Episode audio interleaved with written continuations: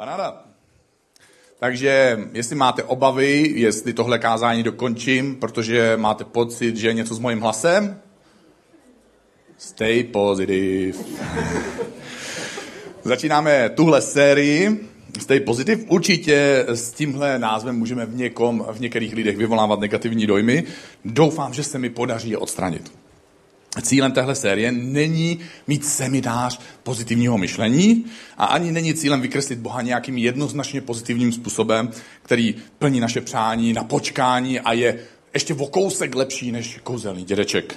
Někteří lidé jsou přirozeně optimističtější, někteří přirozeně pesimističtější, takže ať už patříš do té jedné nebo druhé skupiny, tím jsem nemyslel, že ty jsou tady, ať jsou tady prostě, že patříš do jedné nebo druhé pomyslné skupiny, tak eh, snad pro oba to bude.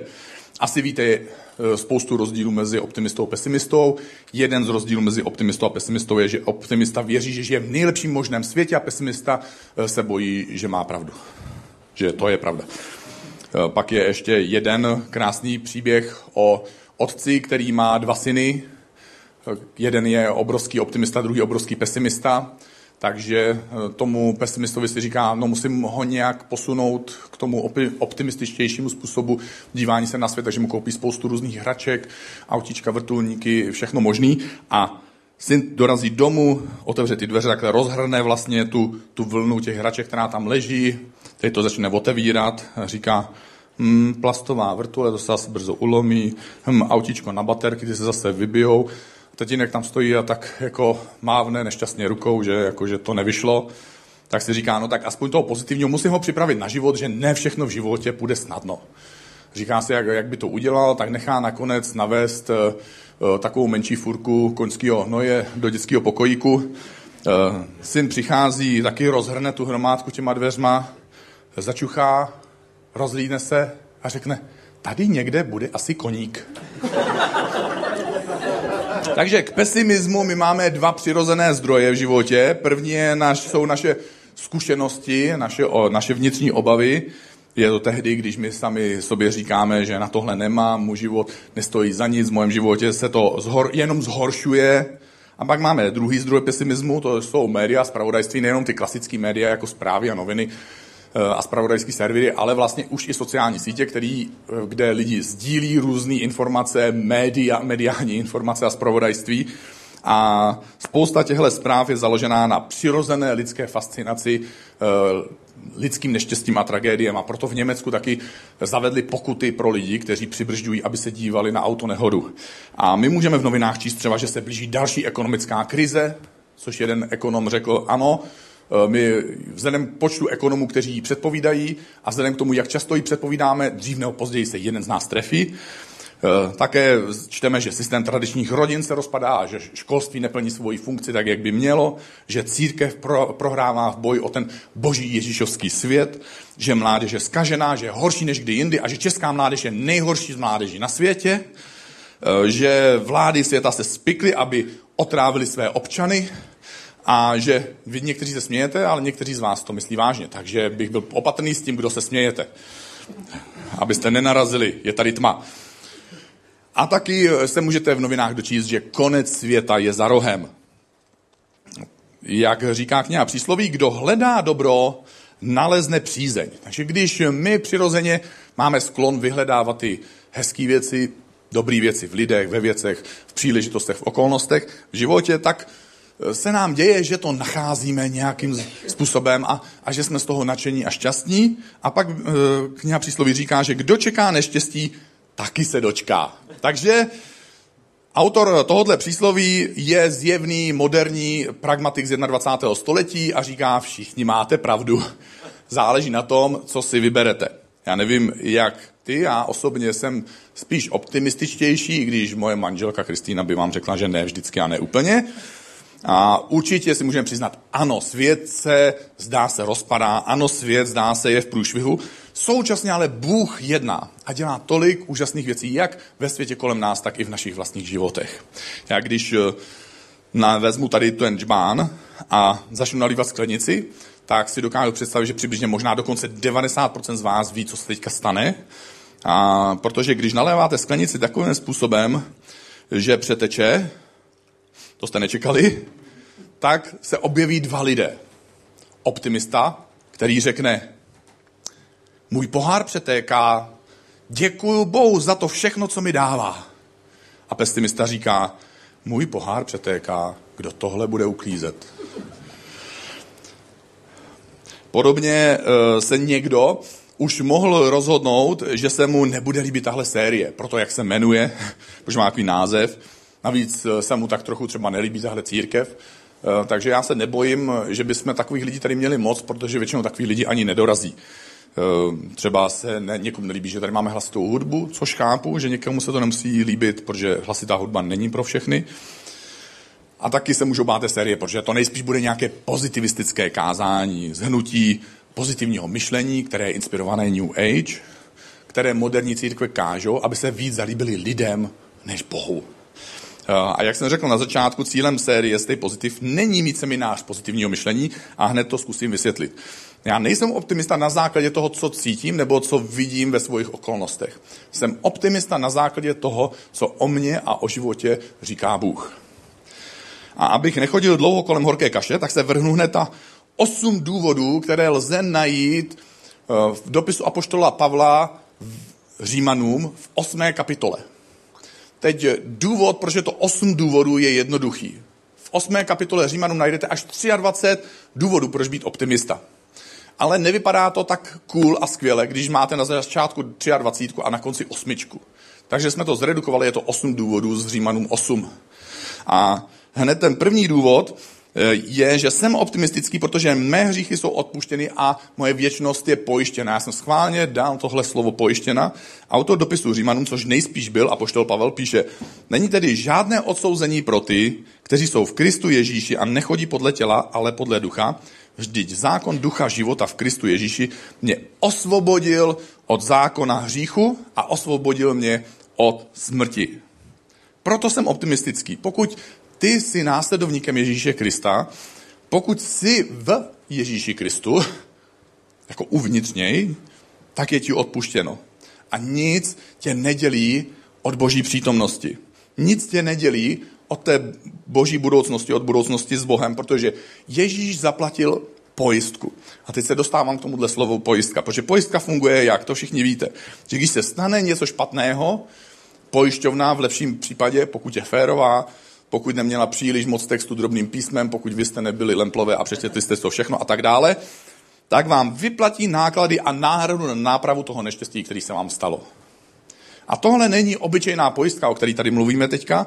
Bůh tvrdí, že od nás zdálí naše selhání tak daleko, jako je východ od západu, což je relativně hodně daleko, a že už naš, naše selhání nikdy víc nespomene navíc. Takže to je odstraněno, vymazáno. Tobě a mně je odpuštěno. Druhý důvod, proč jsem optimistický, je, že Ježíš sedí po boží pravici a modlí se za mě. Neboj, modlí se i za tebe. A znovu dopis Římanům říká, Kristus Ježíš, který zemřel a byl vzkříšen z mrtvých, je na boží pravici a přimlouvá se za nás. Přimlouvá se za tebe a za mě. Já nevím, jestli znáte někdo Boženku. Boženka je tady z ICF, obvykle chodívá dneska už ráno, je jedním z nejstarších lidí v ICF, jak fyzicky, tak i tím, jak dlouho je věřící křesťanka a taky tím, jak dlouho už je v ICF, protože je součástí ICF ještě dřív, než ICF vzniklo, protože byla součástí téhle party ještě dřív, když jsme ICF nebyli. A od začátku ona se modlí a doslova se přimlouvá za to, aby lidi v ICF poznávali Ježíše Krista, aby skutky ďábla byly zmařeny v životech návštěvníků i v životech vedoucích. Aby rodiny věřících obstály před útoky nepřítele. Ona navzdory svému věku chodila se svojí kamarádkou Soňou dlouhý roky od začátku na večerní celebration, někde, eh, kde, eh, někde na motokárách v Jinonicích, někteří z vás si to možná ještě pamatujete, pro ty z vás, kdo si to nepamatujete, já vám to trochu vykreslím. Vystoupili jste na zastávce metra Jinonice, což samo o sobě tehdy byla taková zvláštní stanice. Tam prostě většinou nikdo nevystupoval. A šli jste chvíli po chodníku podél silnice a pak jste stoupili do fabriky, která z části byla polorozbořená a z části byla úplně nevyužitá. Takže byla buď prázdná nebo zbořená. Sem tam občas svítilo nějaký světlo, Takže pokud jste chtěli mít hororový zážitek, tak jste byli na správném místě. Pak jste vstoupili do té budovy, která, o které jste nevěděli, jestli ta střecha dneska ještě vydrží. Vstoupili jste do relativně dlouhé chodby, vymalovaný na černo od podlahy až ke stropu, kde na zemi po stranách byly svíčky. V noci. Takže pokud jste šli poprvé, tak jste si říkali, ano, jdu na obřad. Kdo se bude obětovat? Takže tyhle dvě ženy chodily na tohle místo, aby vzadu té části toho temného sálu, který byl naplněný teenagerama a 20-letýma lidma, kteří v tom hluku, který tady znáte, v těch světlech, který tady znáte, se modlili a přimlouvali za mladí lidi, aby poznávali Ježíše Krista. A modlí se za nás stále. Ale ne takovou tu minutovou modlitbu, jakou jsem vám kdysi popisoval, jakože se tak někdy můžeme modlit, protože spěcháme, nebo protože uh, nechci to říct negativně, tak to nebudu říkat, prostě jsme lemplové. A, ale takovou tu modlitbu, jako když se modlíte hodinu nebo dvě, kdy Bohu ona připomene všechny zaslíbení, který řekl, kdy povolá anděli, kteří jsou k dispozici, kdy sváže moci temnoty, rozváže všechny boží požehnání a když se s ní chytneš za ruce, aby se s ní modlil, tak to bude modlitba. To chceš, aby takovýhle lidi, ve chvíli, kdy potřebuješ, aby takovýhle lidi se za tebe modlili, aby se s tebou modlili. A já mám pro tebe ještě lepší zprávu. Ježíš se za tebe modlí. Ježíš sedí vedle Boha a modlí se za tebe. A přesně ten Ježíš, jak ho známe, nebo jak ho Bible popisuje, ten Ježíš, který zná tvoje slabiny, ten Ježíš, který zná tvoji minulost, ten Ježíš, který zná tvoje zranění, ten Ježíš, který zná tvoje důvody, tvoje překážky, tvoje bolesti, tvoje zápasy a taky zná tvoje povolání, tvůj potenciál, tvoje nadšení a tvoje dary.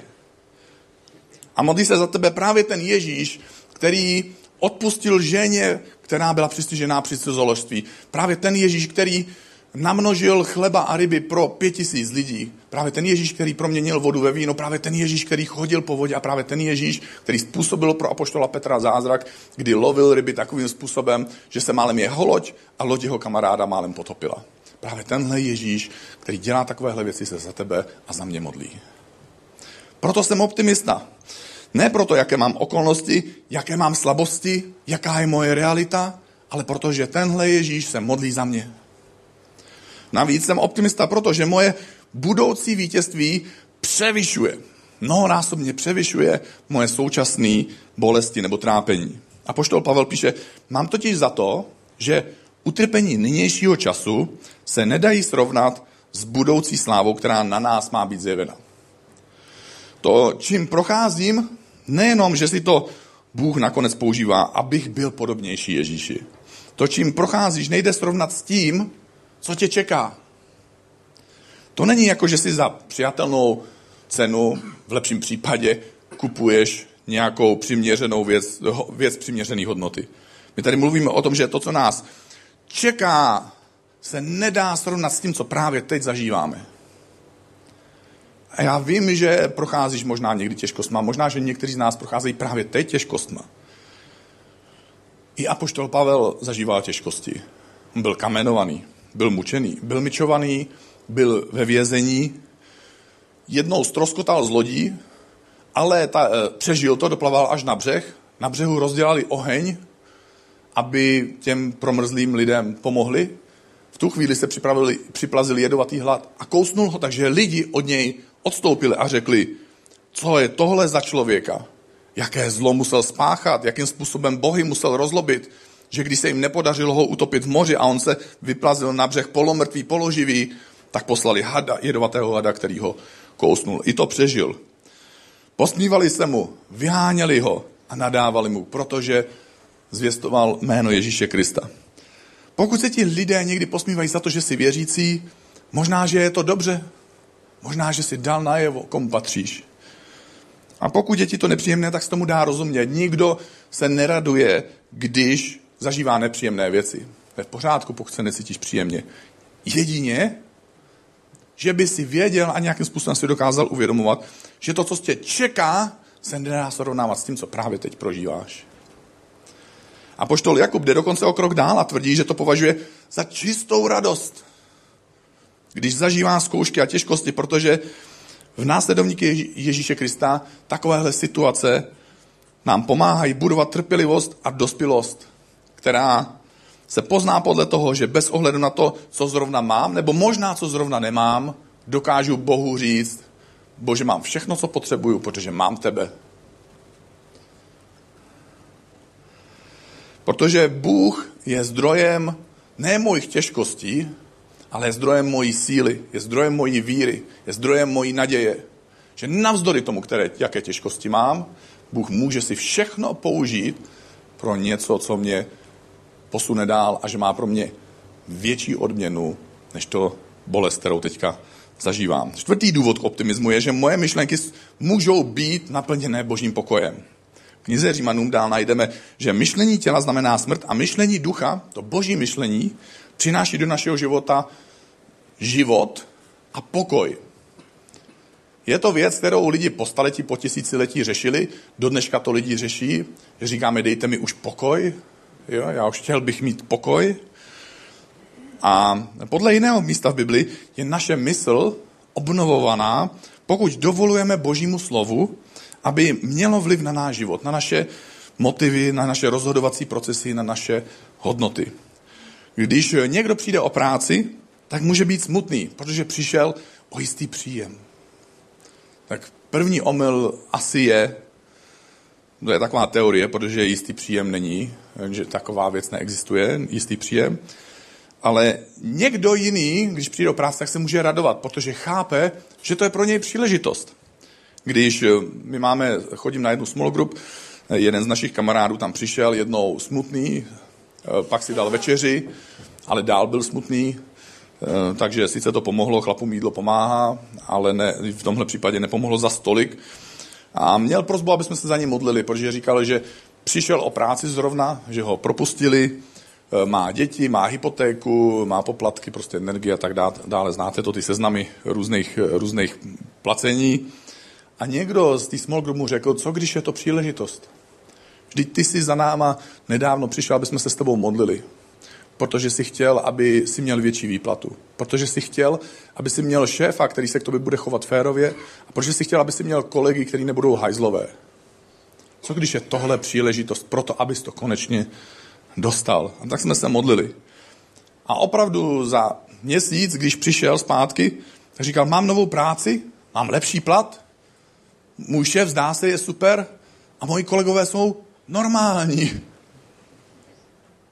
A teď myšlenka, zajímavá myšlenka. Co kdyby jsme dovolili Bohu, aby tahle víra v Boha, který nám dává Božího ducha, přináší život, a pokoj, aby nás naplnila ne potom, co naše modlitba je odpovězená, ale předtím, když zažíváme těžkosti. Protože víme, že máme Boha, ke kterému můžeme volat a naše modlitba bude odpovězená. Takovýmhle způsobem Bůh může naplnit naší duši pokojem. Navíc já jsem optimista, protože Bůh je se mnou. A je jedno, kdo se proti mně postaví. A poštol Pavel píše, je-li Bůh pro nás, kdo je proti nám? To neznamená, že proti nám nikdo není, ale že jestli Bůh je pro nás, co na tom záleží, kdo je proti nám? A poštol Pavel píše, neušetřil, on neušetřil vlastního syna, Bůh neušetřil vlastního syna, ale za nás všechny ho vydal. Jak by nám spolu s ním nedaroval, a teď znám to krásné slovo, všechno. Kdo bude žalovat na boží vyvolené? No někdo si troufne žalovat. Ale vždyť Bůh je ten, kdo ospravedlňuje. Takže ano, znáš někoho, kdo stojí proti tobě, nemá tě rád. Ano, takový lidé existují. Jsou lidé, kteří se ti posmívají, protože si dal najevo, že jsi následovník Ježíše. Ano, takový lidé existují. Jsou lidé, kteří se ti posmívají, protože máš nějaký charakter a obstojíš v situacích, v kterých jiní, jiní lidé se snadno ohnou. Ano, takoví lidé existují. Ale pokud je Bůh s námi, co na tom záleží, že se nám někdo posmívá? Protože pokud je tvůj táta symbolicky, jo, pokud je tvůj táta majitelem firmy a ty projdeš dveřma, na kterých je nápis pouze pro personál a najednou v té chodbě za těma dveřma tě někdo zastaví, začne na tebe řvát, co tady děláš, kdo ti to dovolil, tak je jedno, jak moc velký je, je jedno, jak moc křičí, je jedno, jak moc důležitě vypadá a je jedno, jak velký sebevědomí máš. Stačí, když řekneš, já jdu za svým tátou, on je tady šéf. Ups, pardon. Když, eh, ještě jeden příběh, jo? Přichází matka pastora velké církve, jako mega církve, to, to není tady. Přichází do sálu, kde tak si to pěkně si rovnou do té první řady. Pořadatel je novější a nepozná jí. Není informován, není zaškolen. A říká, madam, nezlobte se, tady ta řada už je obsazená. A ona se na ně podívá tak trochu naštvaně, říká, a víte, kdo já jsem? A on říká, ne, nevím. A on říká, já jsem matka vašeho pastora. A on, ups. Tak prosím. A ona jde dál a on najednou vyhrkne, a víte, kdo já jsem? A ona říká, ne, nevím. A on říká, díky bohu. Je to jako bys byl manželkou boxera. Boxera Evandera Holyfielda. Teď fotka, kterou vidíte, to není boxer Evander Holyfield, protože až vám řeknu, jaký částky Evander Holyfield vydělával nebo vydělal jedním zápasem, tak budete chápat, jakou částku by nás mohl z nás vysoudit, kdyby zjistil, že jsme nezákonně, bez svolení, použili, bez povolení schválení autorských práv, že jsme použili jeho fotografii. Takže opatrně s boxerama, Holyfieldama. A, tak jednou tenhle boxer Evander Holyfield, myslím, že to bylo 26. června 1997, a protože to nemám v poznámkách, tak se můžu mýlit, třeba i o rok. E, v každém případě on měl zápas s jiným boxerem, který se jmenuje Mike Tyson. Tou dobou, když byl tenhle druhý zápas, tak to bylo v době, kdy Mike Tyson už dávno byl šampion v nejtěžší váze boxerský a už předtím od Evandera Holyfielda dostal jednu nakládačku. Takže teď eh, tohle měl být jako druhý zápas, kdy se mělo teda ukázat, jestli teda ten Evander je jako lep, tak trochu lepší než ten Mike nebo ne. A tak trochu to probíhalo tak, že Mike dostával znovu nakládečku a v jednu chvíli to neunes a když dostal opravdu ránu z boku eh, na ucho, až se mu opravdu zatmělo před očima, tak se tak rozuřil, byl tak moc zápas, zápalu boje, že, se, že přiskočil k Evanderovi Holyfieldovi a ukousl mu kus ucha, což se nikdy v historii boxu nestalo. Mike Tyson za to byl potrestán, zaplatil za to, myslím, 30 milionů dolarů, což je v přepočtu asi 600 milionů korun. To znamená, že je musel mít, jo, jinak by nemohl dostat takovou pokutu. A um, v každém případě Mike Tyson si tímhle zápasem vydělal 33 milionů dolarů, což je skoro tři čtvrtě miliardy korun. Já nevím, co s takovým penězma můžete jako dělat. A v každém případě Evander Holyfield je vydělal. Ale ten večer se jeho manželka dívala na ten zápas v televizi. Ale ona nedostala žádnou ránu. Jí nebolely žádný klouby, ani hlava. Nikdo jí ucho neukousl. Jo? Ano, ona prožívala strach, protože se bála, jak to dopadne. Jako my, my sledujeme ten náš život, bojíme se, jak to dopadne. Ale někdo v tom životě s náma bojuje, někdo je na naší straně. A Evander Holyfield potom dorazil domů, zatímco, zatímco byl zmlácený a manželka byla vlastně šťastná. On přináší tři čtvrtě miliardy. Ona z toho hrozně moc zasloužila protože ho měla ráda a on jí. To je krásný. A pak byl ještě jeden člověk, který se radoval. A to bylo pár dní později. Já vám řeknu, kdy. To bylo v neděli, protože Evander Holyfield byl nadšený křesťan a kazatel se radoval, protože Evander Holyfield v neděli dorazil a odezdal 10% svojich příjmů. A ten možná ani nevěděl, že nějaký zápas proběh. Když Bůh je s námi, kdo je proti nám? Až se hlaste na nějaký zápas, fandím vám. Šestý důvod, proč jsem optimista. Protože je tady boxer. Ne. Šestý důvod, proč jsem optimista. Boží duch mě pomáhá v mých slabostech.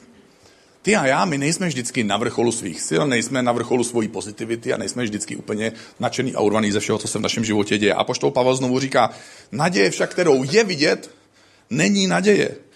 Kdo něco vidí, proč bych v to ještě doufal? Když to vidím, nepotřebuji pro to doufat. Já vidím, nejsem blbej. Ale doufáme-li v to, co nevidíme, tak to očekáváme s vytrvalostí. A stejně tak se Boží duch spolu s námi ujímá naší slabosti. Nějakým způsobem uchopí naší slabost. A píše dál, vždyť my nevíme často, jak a za co se máme modlit. Ale sám tenhle Boží duch se za nás přimlouvá vzdechy, které ani nelze vyjádřit slovy. Když jsem slabý, Boží duch přichází a nějakým způsobem mě uvnitř posiluje. Když cítím nejistotu, Boží duch přichází a ukazuje mi cestu víry. Když nevím kam dál, on přichází a ukazuje mi další krok. Předposlední důvod, proč jsem optimista. Bůh dokáže vše v mém životě použít pro mé dobro a Bůh dokáže vše v tvém životě použít pro tvé dobro. Znovu cituju dopis Římanů. My víme, že těm, kteří milují Boha, všechny, kolik to je? Všechny? Jaký věci nepatří do skupiny všechny? Takže těm, kteří milují Boha, všechny věci spolu působí k dobrému těm, kdo jsou povoláni podle jeho předsevzetí. Zjednodušeně je řečeno, já jako kazatel můžu sledovat v životě dvě skupiny lidí, převážně tím myslím věřící lidi. Jedni na pohřbech v nemocnicích, v dluzích a těžkostech nebo pod tlakem, při pronásledování nebo když se jim někdo posmívá pro Ježíše, se v takovýchhle situaci hroutí a vzdalují se od Boha se slovy, jak tohle Bůh mohl dopustit. A druzí, kteří v takové situaci říkají, bože, já tě potřebuju víc, protože teď opravdu potřebuju pomoc, protože jsem opravdu v průšvihu. Jeden mladý muž, a byl to syn zbožných rodičů tady v Česku, během svého dospívání odešel od Boha, e, nenáviděl, když při návštěvách rodiče zmiňovali nějakým způsobem Boha nebo to, že se za něj modlí. Úspěšně se po léta vyhýbal křesťanům, jejich akcím. A pak jeho otec, který už zestárl, dostal rakovinu. V posledních dnech a okamžicích jeho života ten jeho syn přišel a zeptal se otce, co by bylo jeho poslední přání. A jeho táta mu řekl, nic jsem si v životě nepřál víc, než aby ses mohl vrátit k Bohu. Ten den tenhle syn přísahal u smrtelné postele svého táty, že se k Bohu vrací a že povede celou svoji rodinu takovým způsobem, aby společně následovali Ježíše Krista. Což dodržel, jeho žena i jeho děti jsou dneska i po těch všech letech následovníky Ježíše. Jsou věci v našem životě, jsou věci v tvojem životě, které nepřítel Boha a lidí zamýšlel pro tvoje zlo a Bůh přichází a protože je to Bůh, tak má moc a vůli a ochotu transformovat tohle, co se děje, na něco, co způsobí dobro v našem životě. Je to jako když mocná říční přehrada zadrží masy vody, která se valí tím korytem během povodně a na druhé straně ji transformuje na energii, která rozsvítí světla, roztočí motory, přináší teplo a mění svět k lepšímu. A pro dnešek můj poslední důvod, proč jsem optimista. Nic mě nemůže oddělit od boží lásky. Já jsem přesvědčen, píše apoštol Pavel, že ani smrt, ani život, ani ten ruch toho života, ani ty těžkosti v tom životě, ani ty krásy a to, jak čím vším se život dá naplnit, ani andělé, ani mocnosti, ani přítomnost, ani to, co zažívám právě teď, ani budoucnost, to, čeho se bojím budoucnosti, ani moci, ani výšina, ani hlubina. I kdybych se dostal a byl jsem nejslavnější člověk světa, i kdybych se stal největším lůzrem a zažil to nejhorší, co člověk může prožít, ani žádné stvoření, i kdyby existovali mimozemšťani, nás nebude moc odloučit od boží lásky, která je v Kristu Ježíši, našem pánu. Je jedno, kam se vydáš, kde bydlíš nebo kde pracuješ. Bůh je s tebou a miluje tě.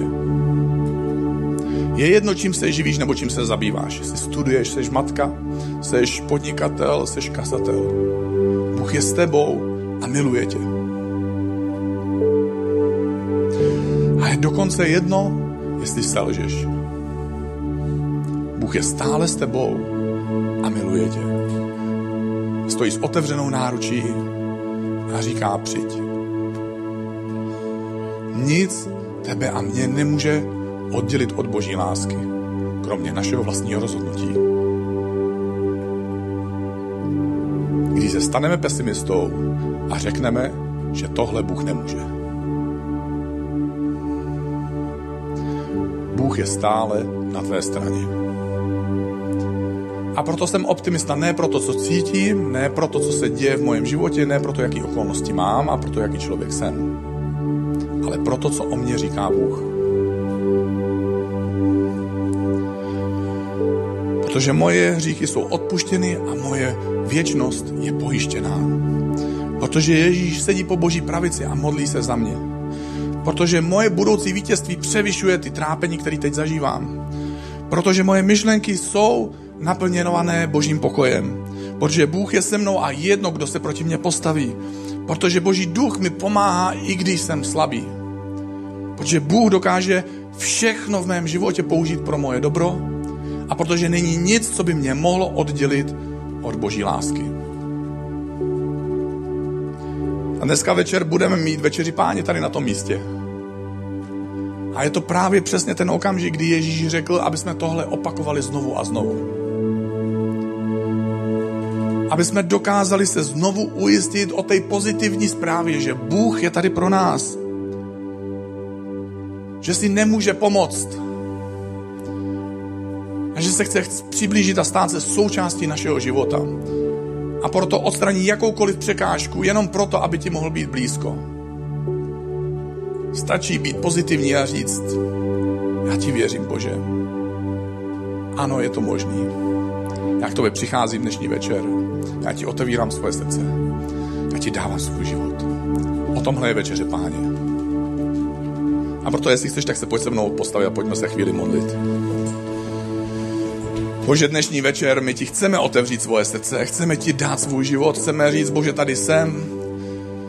Bože, já přicházím k tobě. Bože, děkuji ti, že když jsi se mnou, nikdo se nemůže postavit proti mně, že všechno používáš v mém životě proto, aby si to proměnil. Pro něco, co, co mě vzdělá, vzbuduje, změní, Bože, děkuji ti, že mě nic nemůže oddělit od tvojí lásky. Děkuji ti, že to nevadí, když se mi lidi posmívají, protože to, co zažívám, ty trápení, který mám, Bože, budou daleko převýšený tím, co si pro mě připravil.